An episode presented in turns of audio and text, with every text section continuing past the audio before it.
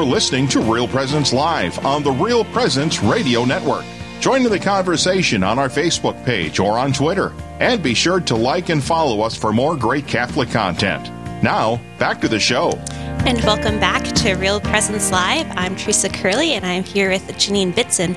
And we're just having a wonderful conversation today about the theme of restoration.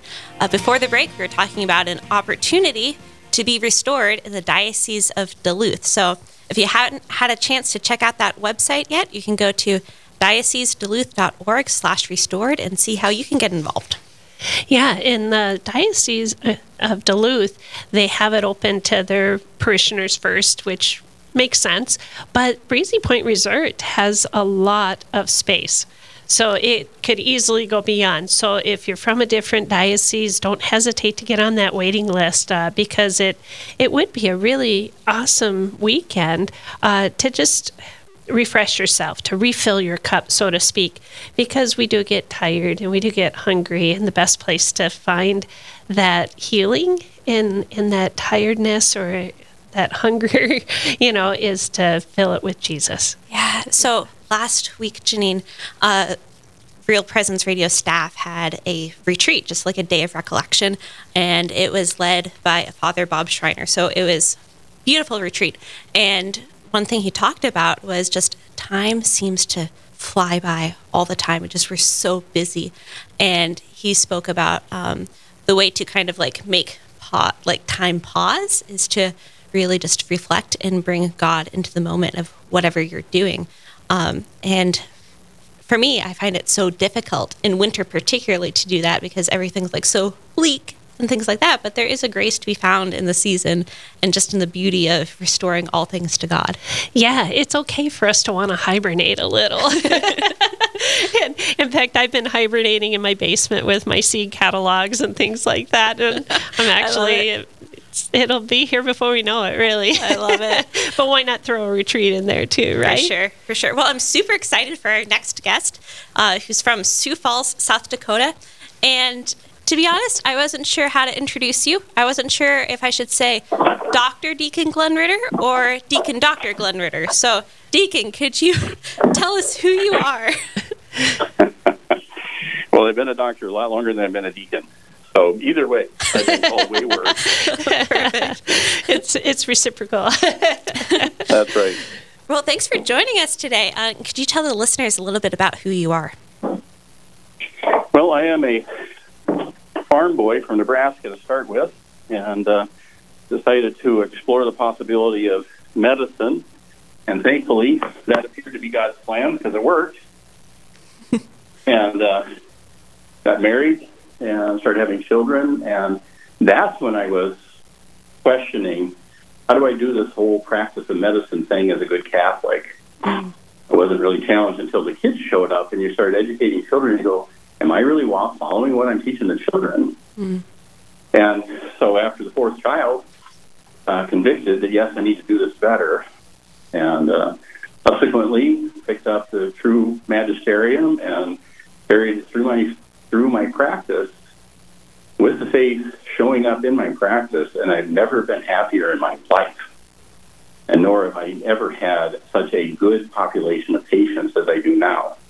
Actually, nuclear families, both married families, and it's just been a real grace. Mm-hmm. And then about 5 years ago, I was ordained a deacon. My father was a permanent deacon in the Omaha Diocese, and my father-in-law was a permanent deacon in the Omaha Diocese. So it was kind of a natural thing that my father and I talked about years before he died, that not if I was going to become a deacon, but when. When are you going to enter the diaconate? And I go, Dad, there should be an if there. But not in his mind, there wasn't. And later on, there wasn't in my mind either. Oh, that... Here I am. That is so beautiful, really cool. And I'm going to do this. I'm going to go Dr. Deacon Glenn Ritter. That's just fine. Yeah, it's just so cool that how God calls us in all of us in different ways. But for you being in the medical field, to also be in the diaconate, it is just a very, very awesome thing because you have a way that can lead can help educate the parishioners in a deeper way as a medical professional, but also as an ordained holy man. So can you tell us a little bit about that? Like, what was it that inspired your decision to be an NFP, a natural family planning doctor only? Well, and as I tell everybody that is in medicine or thinking about going to medicine, I go, they're not going to teach you about natural family planning. This is a culture of death society, including medicine, and they never talk to you about that. As a matter of fact, they tell you, keep your faith tucked inside somewhere because you might offend somebody. Mm. And the whole thought was, you're going to save yourself some grief and possibly lawsuits. If you offend people, then all of a sudden you're going to get sued more than people who are practicing and actually showing their faith. And I started thinking that, okay, that doesn't seem to be the case. The better relationship you have with a patient is the least likely you're going to have problems with lawsuits because something didn't work out quite the way you planned, even though you did everything the way it should have been. And so I started really thinking about that, and I was also asked by the diocese way back before I even thinking about it, diaconate, that I was teaching high school kids about abstinence before marriage, and then our bishop at this time was Archbishop Carlson, and he wanted somebody to teach the Creighton model natural family planning, and the invitation kept showing up on my desk at the office back when paperwork was a thing, and I couldn't throw the invitation away. I felt guilty if I did that, so I just stuck it on a pile, and every once in a while it would surface, and I would give it some thought, and I would stick it back on the pile. Until finally, we were at the time when my fourth child was conceived, and I was thinking, well, that's enough children for us. I was seriously thinking about, Humanae Vitae. It was actually the 25th anniversary of Humanae Vitae as well. Wow. And I go, I'm going to read this document and see if I can find some loopholes to see if I can contracept. And I even went to an older priest that was a really good friend, and he looked at me and says, well, you have four kids. I think you've done enough. You can go ahead and contracept. And I go, wait a minute, you're not supposed to tell me that. Mm. And I really dug into it and finally reluctantly went to Omaha to the Pope Paul VI Institute to audit the education for the Creighton model, and it just so happened that I was there with a whole bunch of very holy men, not deacons but holy men. Okay, and we were doing Liturgy of the Hours, and within 2 days of the first 1 week of a 2 week series, I was convicted, and I have never contracepted anybody, my family or patients, since then. Mm. And that's how I became NFP only. And it just completely graced me. People said I'd probably lose patients, I would lose income, and just the opposite happened. I gained income, I had a marvelous population of patients. That is really beautiful. The document Humanae Vitae, for our listeners, if you haven't read it or seen anything about it, it is so beautiful and profound. It's prophetic, really, when you look back at the document that Pope Paul VI wrote, Humanae Vitae. He foreshadowed, to a certain extent, prophesies what would happen if we went down this road.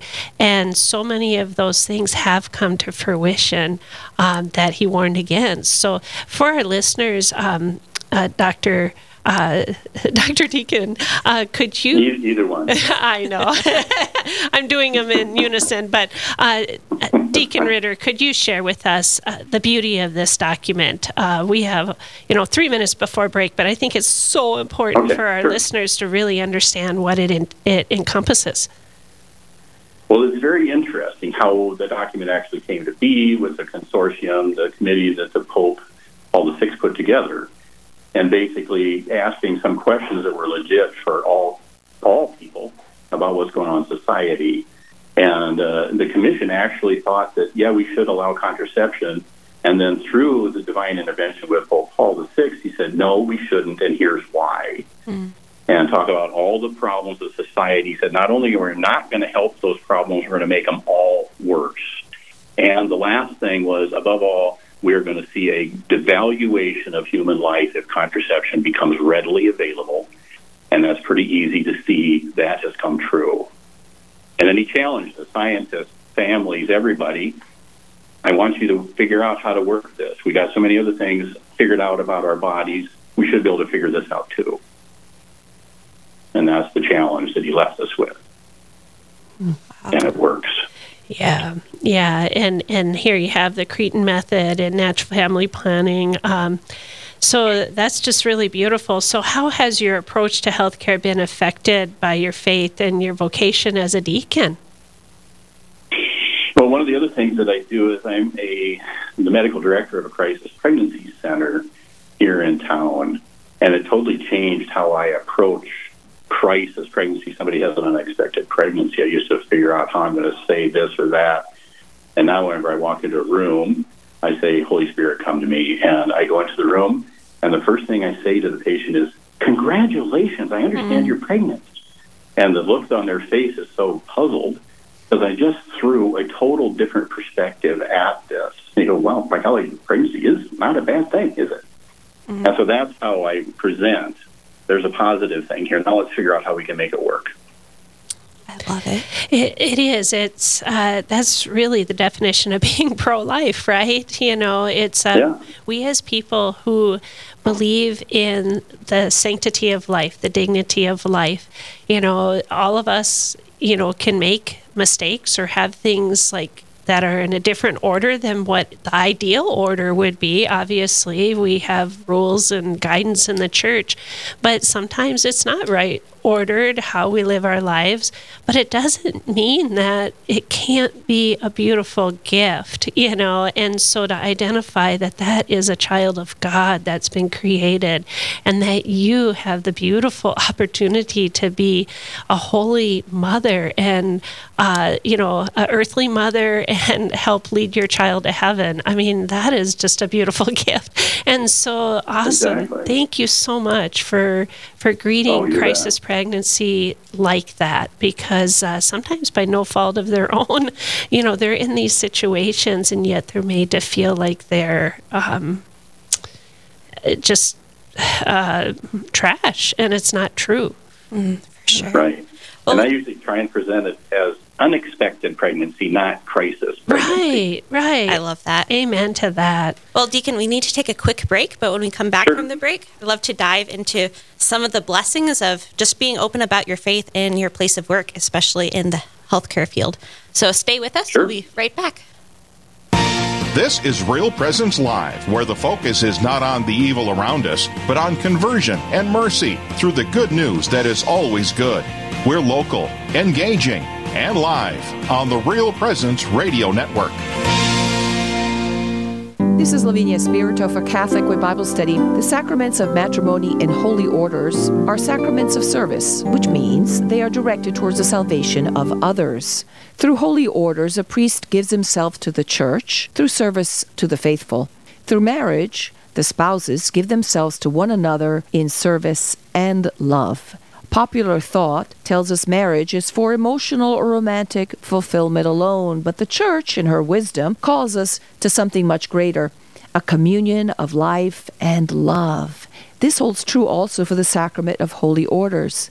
A priest does not become a priest for personal fulfillment. He is consecrated for the sanctification of the body of Christ. The Church is fortified and consecrated through these sacraments of service. Whatever your vocation, how can you deepen the way you serve those around you today?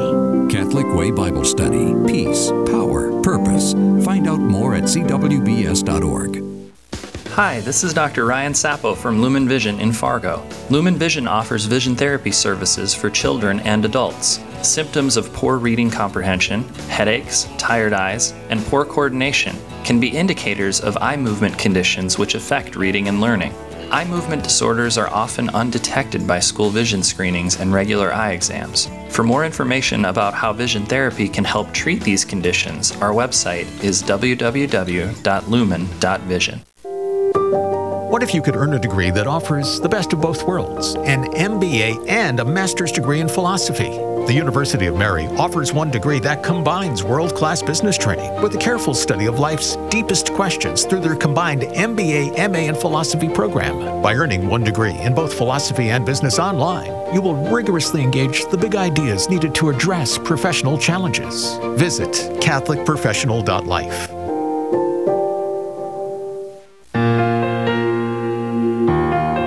This is Real Presence Live on the RPR Network, bringing you stories of faith and hope through local hosts and guests from across the upper Midwest. Now, back to the show.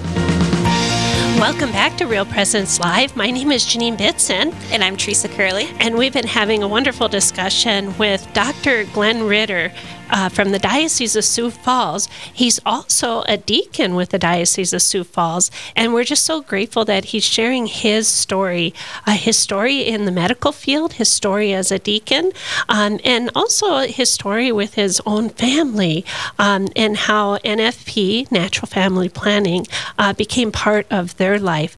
So before the break, we were talking a little bit about what inspired your decision to be an NFP doctor only, and then also how you help the Crisis Pregnancy Center, and how you learned about Pope Paul VI and Humanae Vitae. So it's just like so awesome that you were just dogged about learning, like why? And the reason I say that is because there's still a lot of confusion, within our Catholic circles about natural family planning, about, contraception and pro-life issues. And it's mind-boggling, but how we educate ourselves and how we're pastoral to others is so vitally important, that they're able to listen and receive the things that our faith believes. So can you tell us what natural family planning is for listeners that might be driving down the road that maybe haven't heard about it before? Oh, yeah. Well, natural family planning has always been the Catholic teaching to learn what your bodies can tell you about what is going on. And just like Christ coming to us as a human being says, this human body is pretty interesting, and I want to share it with you guys and show you how to do it right. And so the natural family planning basically is paying attention to the signals that your body gives you, and primarily oriented towards women, because you learn very quickly that if all of us were as fertile as men are, we'd all have like 25 or 30 children. Which is not very practical or prudent in today's society in most cases. And so basically once you learn about the almost always in that is only fertile for a few days every cycle, then you say, well, we can work around this fertility to accomplish the goals of planning our family. And the great other benefits of the natural method is it encourages, compels great communication between the couple, so that the divorce rate for people that use natural methods is rated at like 4% or less compared to 50+% in society, even in the Catholic population who are contracepting. So just the faith does not help that much, but the natural family planning that follows the faith does. And it's not anything foreign to us. It's natural. So it just makes sense when we look at it to pay attention to the dynamic variable that allows us to plan family, and that is the wonder and genius of women. So it elevates women in the society, when in most cases, certainly contraception demeans women. And so this brings the women up. And I said, well, it makes us equal. And I said, no, it does more than that. It elevates women to the point men can only decide what sex the child is going to be. The women decide whether the child or not. Mm-hmm. And so I never give a talk without seeing some women kind of pay attention and sit up straighter in their chairs and, wow, this is kind of a cool thing. And then they really learn to appreciate the beauty of fertility that they have, that men can in no way share in other than through the act of help create that child. Mm-hmm. So it's cooperating. It is. It's cooperating with God's plan, and it is truly a beautiful, beautiful thing that couples can share with each other. I agree with the communication and all of that.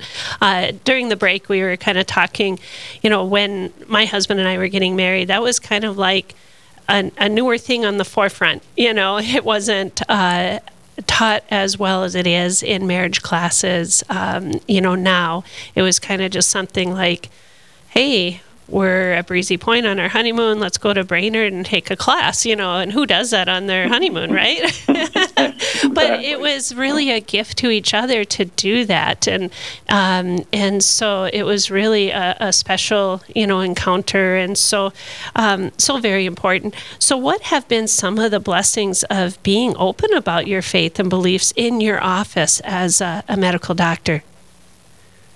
Well, that has always been a curious thing, because as I was kind of reverting back into a stronger Catholic faith, you know, people were realizing that. The staff at the office was realizing that, and they would start getting gifts at birthday, at Christmas, and things like that.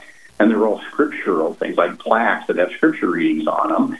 And at first I was just sticking them all in my personal little office space. And after a while I go, man, I'm running out of a wall space.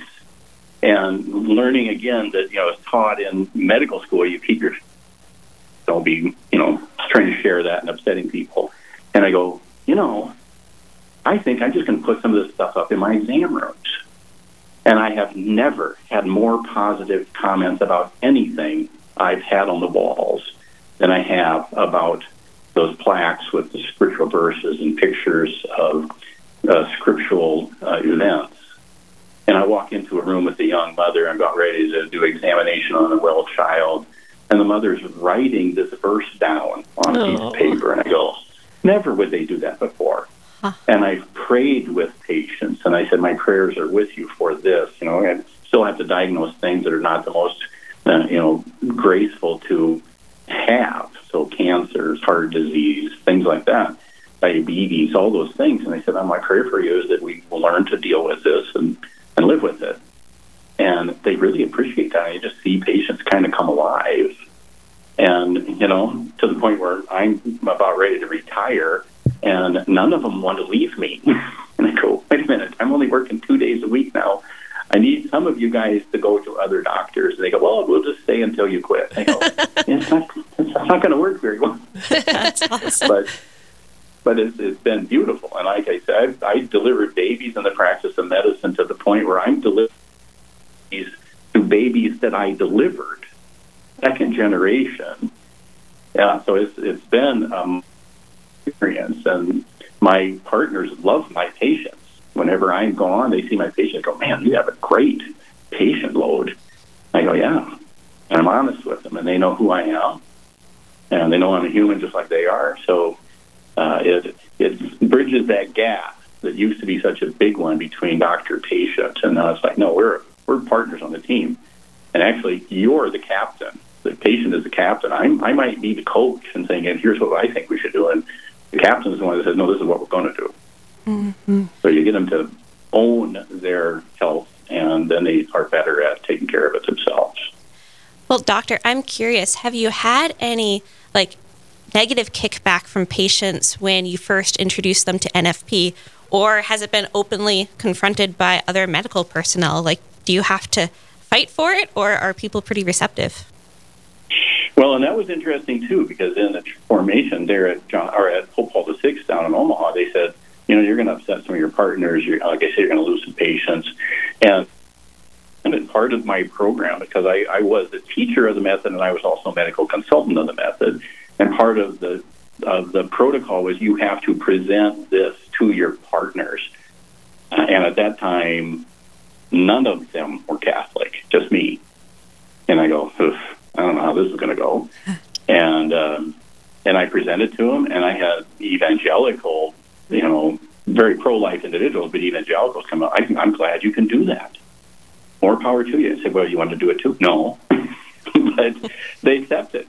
And I'll be walking in the hospital to go give us a presentation, and I see a surgeon that I know is not Catholic. He goes, oh, what are you doing here? And I'm carrying that. At that time, I'm carrying a slide projector. And I go, I'm giving a talk. He goes, oh, what are you giving a talk on? I said, okay, here it comes. And I go, I'm doing on natural family planning. He goes, oh, cool. And that was the end of the conversation because he didn't really know much about what I was talking about. But this has not been a harm for me at all. And though it could be, and it's predicted to be in society, depending on where you are, I'm sure if you try and do that in the middle of Harlem, you know, New York, or in the middle of San Francisco, some of the parts of San Francisco, it might not be very well accepted. But I have taken no grief from patients at all. And sometimes they follow it, and sometimes they don't. And I said, well, before you make your decision on what you want to do, I'm not going to contracept you, so you're going to have to go elsewhere if you want that.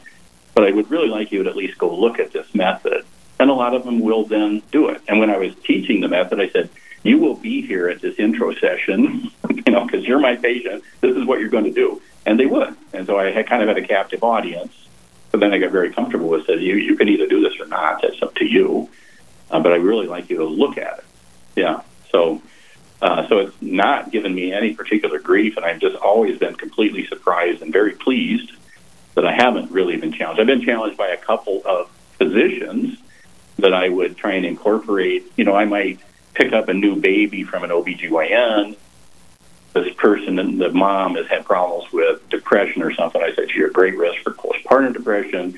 Why don't we try this addition of this progesterone that may help you? And I will get a nasty gram from the OBGYN that says, you take care of your patient, I'll take care of mine. And I go, if that's the worst I get, well, I can tolerate that. Yeah, for sure. Well, I do think that there's a great need for this. I know even my daughter, she's like, I can't go back to this doctor anymore because all they want to do is push contraception. And, and so there are a lot of patients out there that desire this. And so for any listeners out there who want to have that kind of a doctor relationship, Catholic Medical Association doctors, maybe you can connect in that way in your local diocese and seek that out, because it is just so important.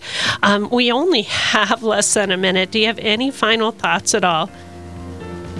Well, one of the things I would say when you're talking about Catholic Medical Association is, yes, you can Google Catholic Medical Association, and any doctor that might be listening go, what the heck is that? I never heard of it. Nor did I until about 10 years ago.